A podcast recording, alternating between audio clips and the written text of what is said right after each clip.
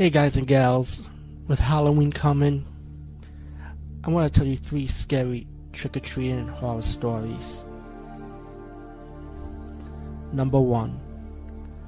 The girl was stood outside her Pennsylvania home during a party when the incident happened.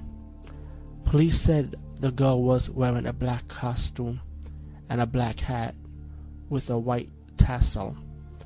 A male relative apparently mistook, mistook her for a skunk and fired a shotgun, hitting her in the shoulder, arm, back, and neck. She was rushed to the hospital following the incident at Halloween last year.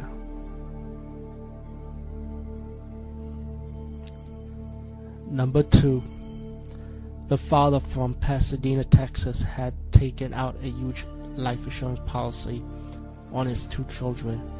He gave the poison candy to his son and daughter, but also to four other children.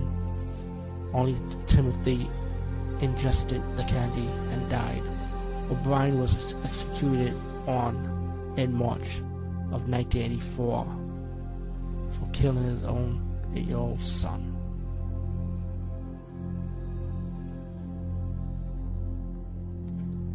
Number three, Yoshiro was with his fellow exchange student, Webb Haymaker, when they attempted to get into the house party in Baton Rouge, Louisiana. Arriving at the house, they decided to go around the back after receiving no response. But Webb was horrified to discover that Yoshiro was shot dead by the home's owner, Randy Perez, who thought the students were burglars.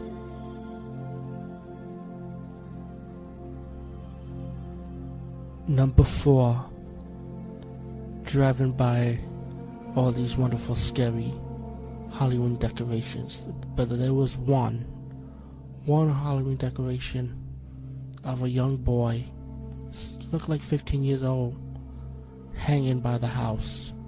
It looked like a decoration, but it was so realistic.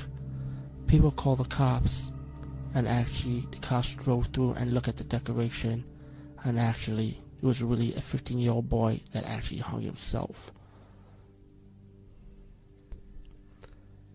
Number 5. Three young girls went out partying on Halloween Day. They decided to come home to one of the girls' house to spend the night. Until one of the girls sleep and heard a scream on the other side of the room where the other two girls slept. She rushed into the bedroom and saw the two girls got stabbed. Police later found out from one of the girls was stabbed by her ex-boyfriend and stabbed her friend since she was in the bed next to her as she ran out the window once the girl screamed. He was arrested a moment later